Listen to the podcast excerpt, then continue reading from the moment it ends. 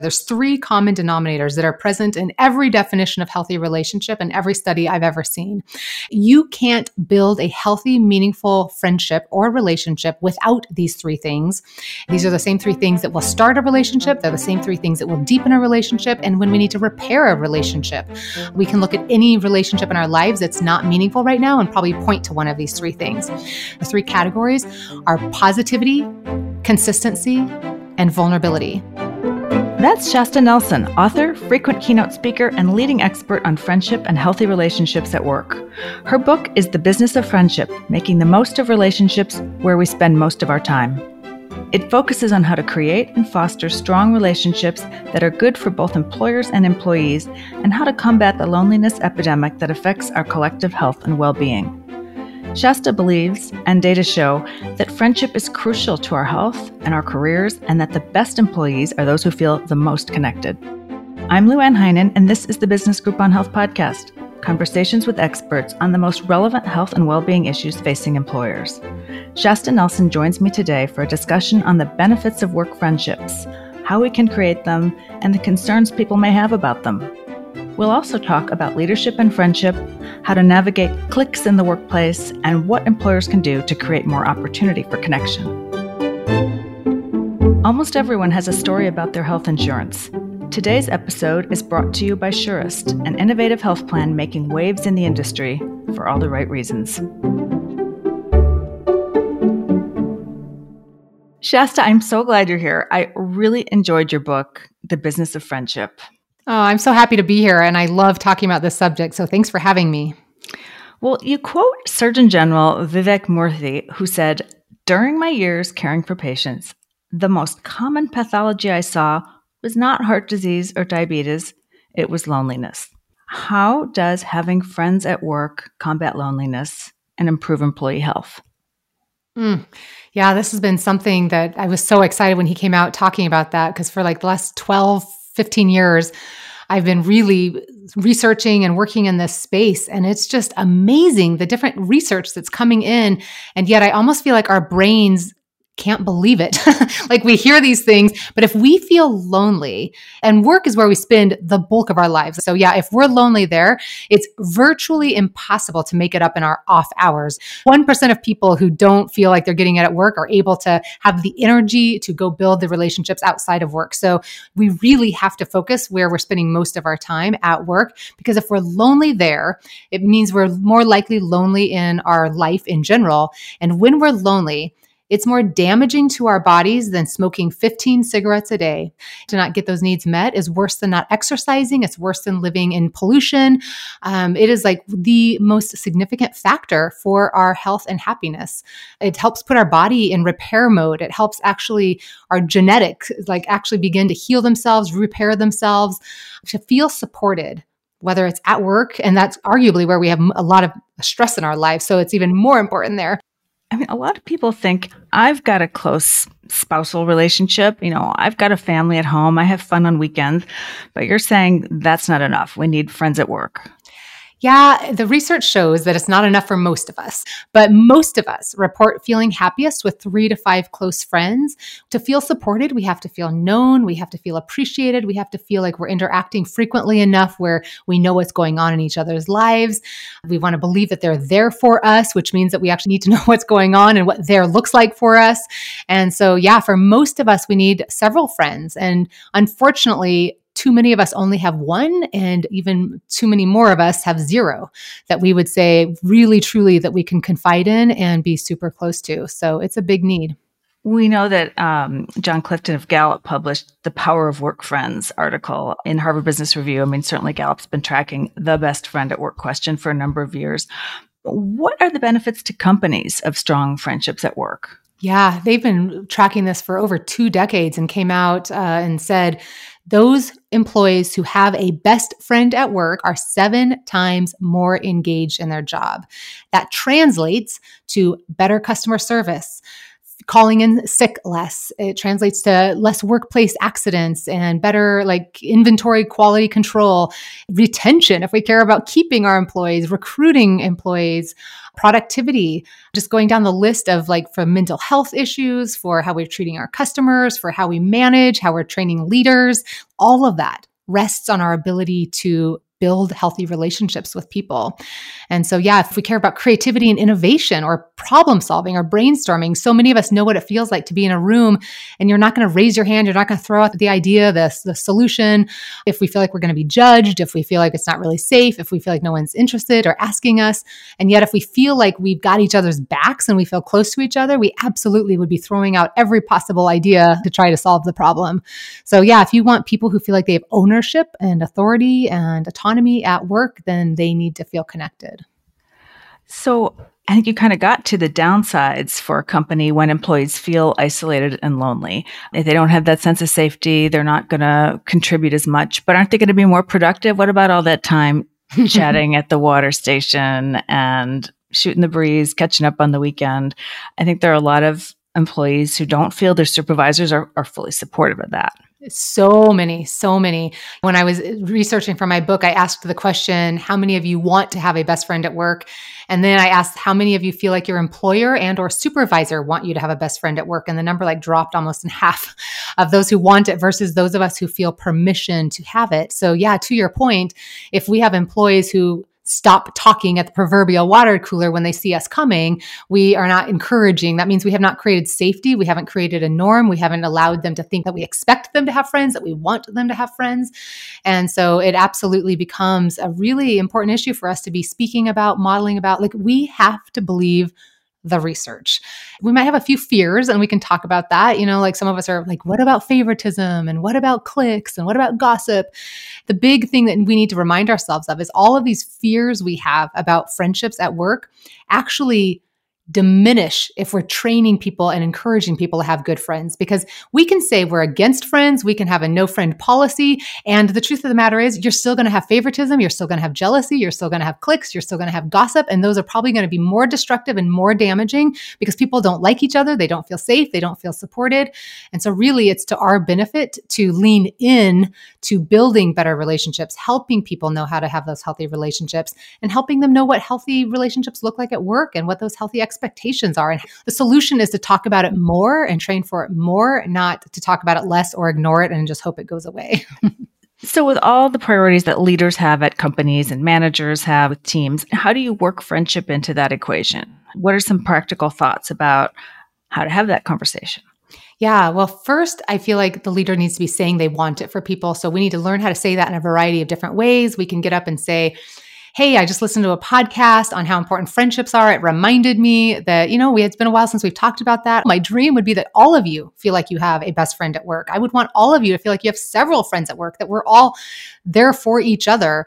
So I want that for you. So to be able to name that, to be able to talk about your own friendships, to say, I'm still really good friends with somebody I met in the workplace 10 years ago. I can't even imagine making it through my career without this person. Here's how it's been a benefit to me. We can talk about what are all the things at our company that we think could help support you you. Here's some of the employee resource groups that we have that are a good way to be building friendships. Here's some of the events that our organization does. Here's some of the activities coming up. Um, I really want to invite you to show up. Let me know what we can do to like help make this happen. And, you know, some of us work in companies where we need to specify to people where and when they can talk. Interestingly enough, like, are they allowed to talk in front of customers out in the main room? Or do we, are they only allowed to do that in the break room? Are we giving them breaks at the same time? Is it clear to them where they're able to share and connect and when those the right times are. And so as managers, we probably haven't spelled all of that out very much. We haven't talked about it. It's just kind of been a subject we've vastly ignored and it's cost us dearly. Over 62% of people are reporting loneliness in the workplace right now. So chances are high that over half your team is lonely. And I'll just say that would be the equivalent of sending 60% of kids to school without food in their stomachs. We know that kids can't learn if they're hungry. And so we've taken care and great pains to try to make sure kids have food when they're in school. And this is as important as hunger. This is a human need that our bodies have. And we will get more productivity and more engagement from our employees if they're not, quote, hungry for connection, if we're helping get that need met. So let's talk some more about how to create those connections and the requirements of friendship, which I know the book is about at work, but this holds whether or not you're at work, right? The same basic model. What is the path to belonging?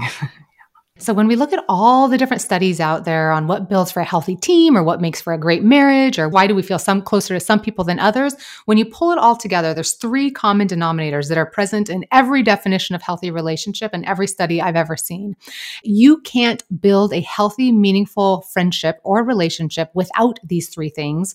These are the same three things that will start a relationship, they're the same three things that will deepen a relationship. And when we need to repair a relationship, we can look at any relationship in our lives that's not meaningful meaningful right now and probably point to one of these three things. The three categories are positivity, consistency, and vulnerability. Positivity means positive emotions because we all want to enjoy. We want to be liked. We want to laugh. We want to feel loved. We want to feel supported. We want to have empathy. We want to have pleasant emotions when we are around each other. Consistency is how we build trust with each other. It's logging hours together, building a consistent pattern. It involves frequency, it involves memory making, sharing experiences, having conversations. So it's how we log and spend time together. It's impossible to build a relationship if we don't spend time together. And vulnerability is the ability to start knowing each other and to feel known. And that means being able to share my ideas and uh, my opinions and be known for who I am and feel safe expressing myself. And so we all want to feel loved and we won't feel loved and appreciated if we don't feel known. So this is where we have the opportunity to feel like we really know each other. Positivity, consistency, and vulnerability. So let's talk a little bit about first positivity. What exactly positivity means? I think you said leaving an encounter feeling joyful, feeling better about it, you know, than you would have had you not had that encounter. And how do you distinguish that from toxic positivity, for example? Yeah, great, great question. I'm so glad you helped clarify that. So, positivity doesn't mean I have to be positive all the time. Positivity means that we want to leave each other feeling good, feeling better than when we started. So sometimes that means being able to come and complain and vent. In that instance, would be I didn't feel judged, I didn't feel belittled, I felt empathy, I felt validation, I felt acceptance, I felt resonance. That's positivity. Sometimes positivity is, you know, expressed words and words of affirmation and compliments, but sometimes it's our body language and it's our curiosity for somebody and our willingness to value them. At the end of the day, we gravitate to the people who leave us feeling good. It's human nature. we don't even always consciously know we're doing that. Some of the studies are showing that we need to have five positive emotions for every negative emotions. This is a really big deal because in a workplace, we're going to have negative emotions. We are going to annoy each other. We are going to have deadlines. We are going to have failures. We are going to have big mistakes or things that are stressing us out or problems we don't know how to solve. But we want to have five positive emotions for every negative. So it's like five deposits for every withdrawal. And this is true for marriage too. It's our goal is quantity. So the good news is with that ratio, you can say, okay, if I want to increase positivity, I have two options.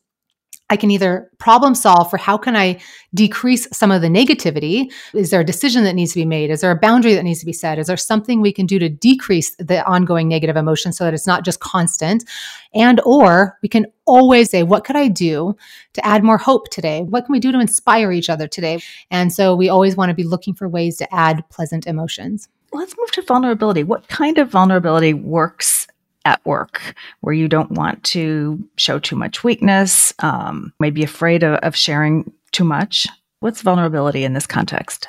So I teach these three requirements on a triangle, and at the base of the triangle is positive emotions. So that just has to be there. If we don't have positive emotions, we aren't going to want to do consistency and vulnerability. If I don't feel good, I don't want to keep being around you. And if I don't feel good, I'm not going to want to share with you. So that's the foundation. And then every relationship starts at the bottom and slowly works up. Uh, so we want to have a little bit of vulnerability with a little bit of consistency. And it's really important for us to picture, especially in the workplace, but true of all relationships. Vulnerability is something that should be slow and incremental. The goal is to keep moving it. So every time we interact and increase our consistency, so too should we feel like we got to know each other a little bit better. In our culture, we have modeled for men to do friendship with uh, consistency and positivity. So go have a good time, get together regularly, have fun. But we haven't encouraged and modeled vulnerability. And so a lot of men are reporting not having meaningful relationships outside of romantic relationships. We've that's like one of the only places we've told them it's okay to bond is in romantic relationships. And so there's a lot of men missing that. Women, on the other hand, sometimes make the opposite mistake. And we just think that if we are just really vulnerable and just tell you something really deep that that will bond us and the truth of the matter is no matter which tendency we each have, we need to learn that the healthiest way to do it is in connection with consistency. So we just practice a little bit of vulnerability. And in the workplace, vulnerability includes saying, I don't know how to do this, or will you help me, or apologizing if we've messed up, or receiving an apology, or or speaking up and telling somebody that something doesn't feel good or that we need more help with something. Vulnerability means when we care about diversity and inclusion, it's not just making sure the right people in the room, but it takes vulnerability to care and to be curious and to hear somebody's different perspective and somebody's different walk and different journey. And so, yeah, there's so, so many important parts of vulnerability that go way beyond what we think of when we just think about sharing personal drama. Um, being able to show up as who we are in the workplace and feel accepted is huge.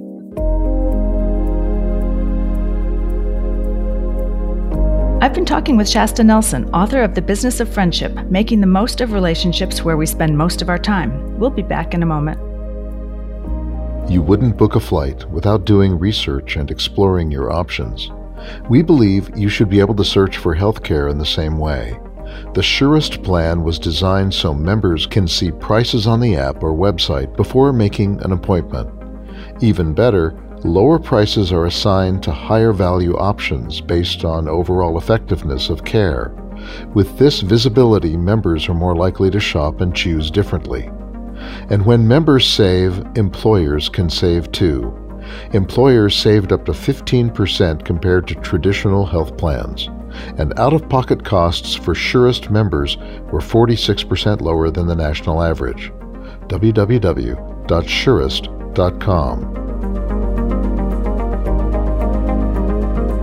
let's say on a team you've got a couple of people who are really becoming close at work and moving up that triangle that you described and more and more intimate in their friendship.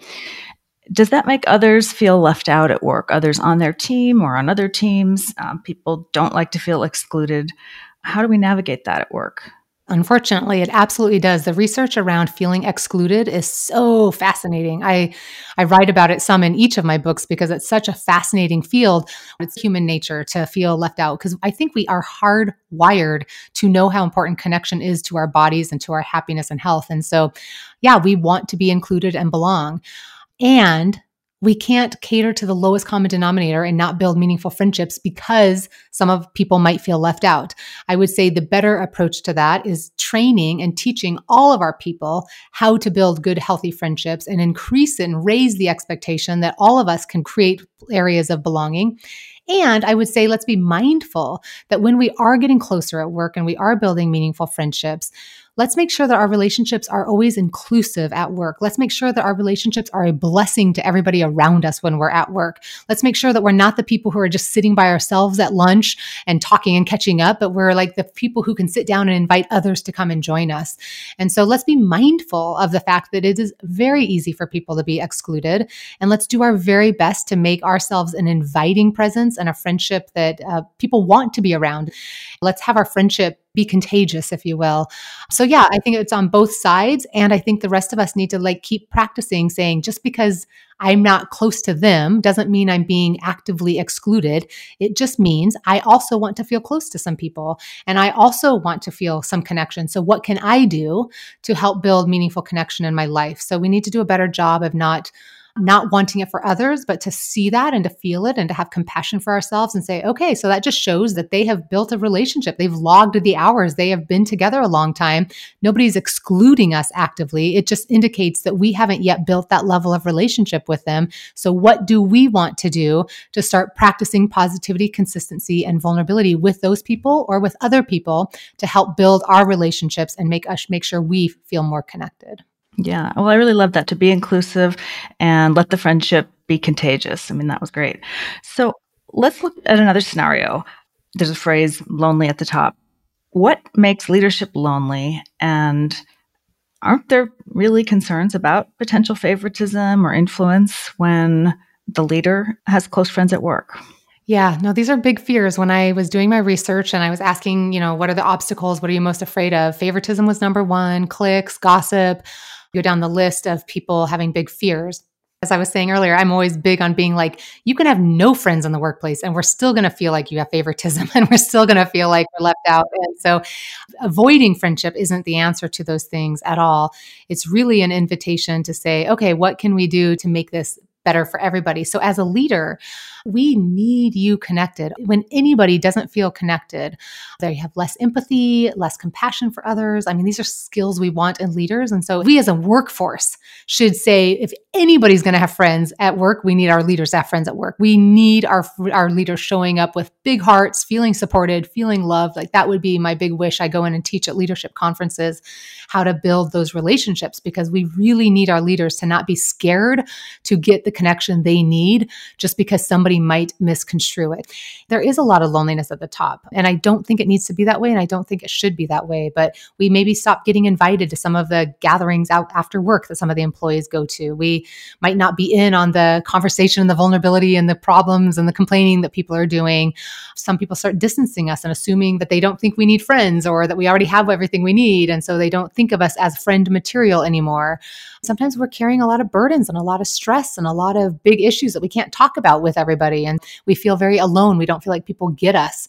We absolutely have to come up with ways to um, combat that and to build relationships with people on our teams, with other leaders, with people in masterminds and people outside of our organization. We have to take responsibility and say it is not okay to be lonely at the top. It's just not okay. Yeah, and well, the health and well being of leaders is important, and also recognizing that their time is very scarce. So it's it's a, probably a greater challenge for them to log the consistency that you mentioned. Yeah, I mean, in, a dream scenario, they're in groups with other leaders where they can also be feeling some of that support. Um, of course, that's how it depends on how the culture is kind of created. Are we feeling threatened and competitive with each other? Do we feel like we have to impress each other, or is this a safe place to admit that all of us have areas where we need some support. It requires vulnerability, which I think often we get less vulnerable the higher in position we get. So let's talk a little bit about friends versus friendly and what our ultimately our goal is at work when it comes to you know, it's more than a best friend, but it's also not everyone a best friend. So I teach on the triangle that all relationships at work have to be on the bottom of our triangle. If you get the luxury of picking your own friends outside of work, not everybody needs to be on your triangle. You can say, okay, I don't like this person, and that's like fair. But at work, everybody, if they're on your team, if they're people you have to interact with to do your job, they have to be at least on the bottom of your triangle, which means you treat them with kindness, a little bit of positivity. You treat them with curiosity, which is a little bit of vulnerability. And you treat them with some consistency. Like they should know that they can count on you, that when they send you an email, they'll hear back from you, that you'll do your part of the job and you'll do everything you can to make sure they can do their part of the job. So we do have to have consistency, positivity, and vulnerability because we want to have a healthy relationship with them. Even if we don't like them, we will enjoy our jobs better and do a better job if we build as healthy of a relationship as we can with them. And to your point, that does not mean we have to become best friends with them. That does not mean you have to develop a friendship with them. It means you recognize the difference between somebody that I'm trying to be as friendly with and have the a baseline relationship with versus somebody else who we practice positivity, consistency, and vulnerability on an ongoing basis. And we can move up the triangle. We trust each other more there. We can express our feelings more there. We feel more support. We know each other better and we can see the difference between those two relationships and have healthy expectations. I think that's one of the biggest differences. Mm-hmm. Yeah. So I, I think that what I took away from your book was develop more meaningful relationships with a few and be friendlier. I mean, like you said, everybody's in the triangle. I love that because to your point, what you were just saying, Luann, is most of us, when we're lonely, loneliness is our body telling us that we have a need for more connection and support and appreciation in our lives. So it's as important as feeling hunger pangs when you need food or yawning when you need sleep or thirst, you know, a parched throat when you need water. And so when you feel lonely, it's your body telling you it has a need that needs to be met. And it's a really beautiful message. That's not anything to be ashamed of. It's like, oh, okay, I want more support in my life. Okay, what does that mean? How can I do that?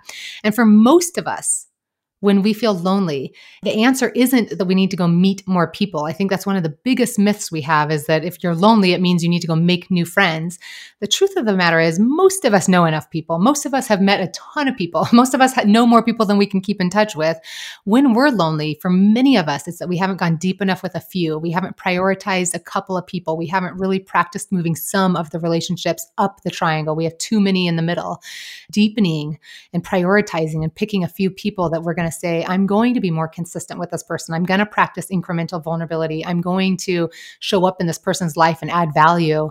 Those are the things that we, most of us, when we're lonely, it's that we need to go deeper with a few people. So, yeah, your takeaway is uh, spot on. Now you're making me wonder, though, how someone would know or recognize that they're lonely because I don't think that that's that common you know nomenclature for most of us we don't think that's us we think it's older people maybe living in you know, in an institution, or maybe it's or living home alone, or we might not recognize the melas or the feelings that you described that we should know. Yeah, you are so right. And in fact, many of us, when we do feel it, we either kind of d- deny it. We go, I have friends. In fact, I'm around people all day long. I can't be lonely. And we like kind of defend ourselves against it and trying to convince ourselves. It'd be like trying to convince yourself you're not tired when you are. 62% of us are lonely in the workplace. That's a lot of us. Some of the people who are more likely to be lonely, interestingly, it's not the elderly, it's the youngest generations right now that are scoring the loneliest. So people in their 20s and 30s.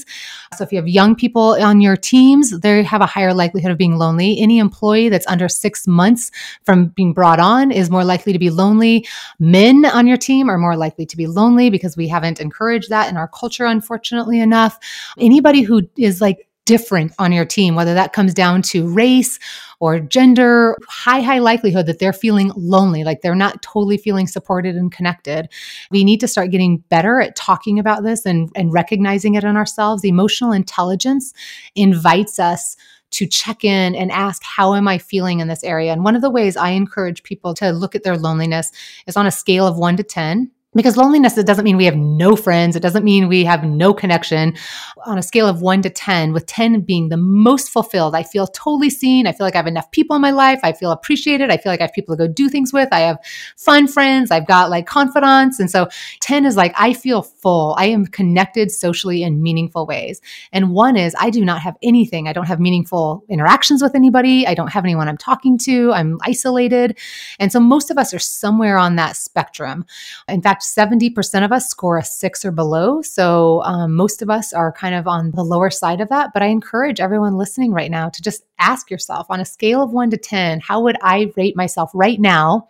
Not from before I had kids or before I had this job or what I would like to have, but like how honest right now how connected and loved and supported do I feel on a scale of one to 10? And any number there is some form of loneliness. So it doesn't mean you're lonely and that you have nobody. It just means you have room in your heart for a little bit more connection and intimacy and uh, support. Mm-hmm. Thank you so much for that.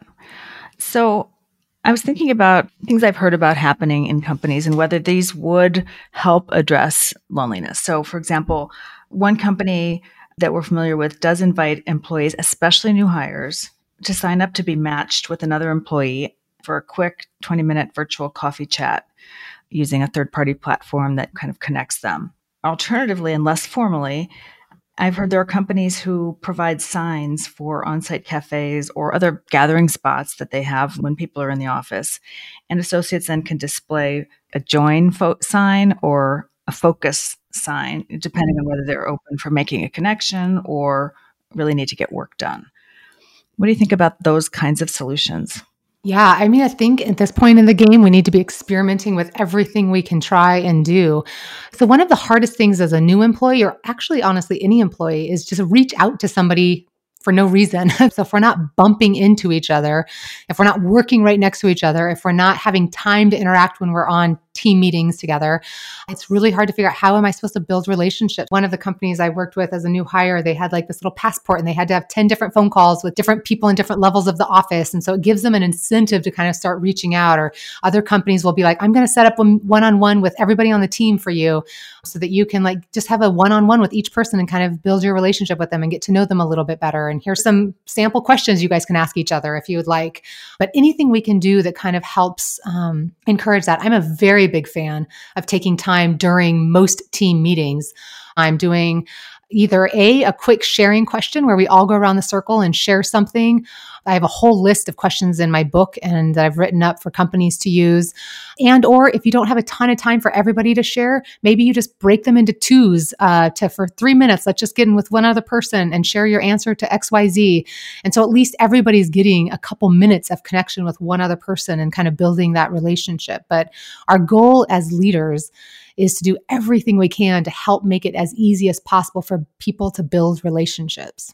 Thank you so much for that. The other overall kind of goal takeaway I took from your book was be in as many satisfying relationships and enjoyable relational moments as possible and be kind to everyone. Hmm. Yeah, what does that look like for you? That's a great question. I work remotely. So for me, I think it really means turning on my video camera every chance I get and being really mindful when I am in the office and have a chance to be face to face with people. Honestly, I do a lot of laughing at work. Mm. And you know, my husband in the next room says, Are you really what are you doing in there? having too much fun. of yeah, having too much fun. There's a lot of that. Those are great examples. Look at you getting put on the spot, and those are beautiful. I love those. Those are great practices. Is there anything I should have asked you but didn't. Well, I feel like the thing I just would we had hit home at the end here is just how much our happiness comes down to being connected. You know, we talked about it from a physical health, and, and if we want to live longer, uh, Dr. Waldinger just came out with a he's doing this 85 year study at Harvard. He's the director of it now, and is concluding again that the number one thing we can do for our health and happiness is have close relationships. But when I was doing my research in um, in preparation for this book the people who said they had a best friend at work were 80% more likely to also say they were almost always happy at work. And so when we want happy employees, if we're an employer, we want our people to have friends. But I feel like for those of us who are just listening, like the takeaway is like if you want to be happier in your life, one of the best areas you can invest in is going deeper with a couple of people. Another doctor, Dr. Niven, he was researching, he's a happiness researcher, and he took all the studies on happiness and concluded 70% of our happiness comes down to our relationships. And so when you think about that for a second, you think about everything you think you need to make you happy, that adds up to 30%. what comes down to our happiness is our relationships. And I feel like we know this. Like we hear this. We talk about people who are dying, who never talk about work, but they talk about relationships. We hear all this stuff about it. But I don't think most of us are like living like we believe this. And so I guess I would just end by saying, at the end of the day, do you want to be happier at work and in your job and in your life? Do you want to be healthy? And if the answer is yes, then it's like we can't keep doing the same thing. What we're doing now is leading to 62% loneliness. So it's not working. So we really need to start practicing and experimenting and trying new things. We need to be talking about this more. We need to be training for it. We need to be teaching it. We need to be modeling it. We need to be facilitating it. We have to figure out a way to do this differently. Do we need to be coming back to the office?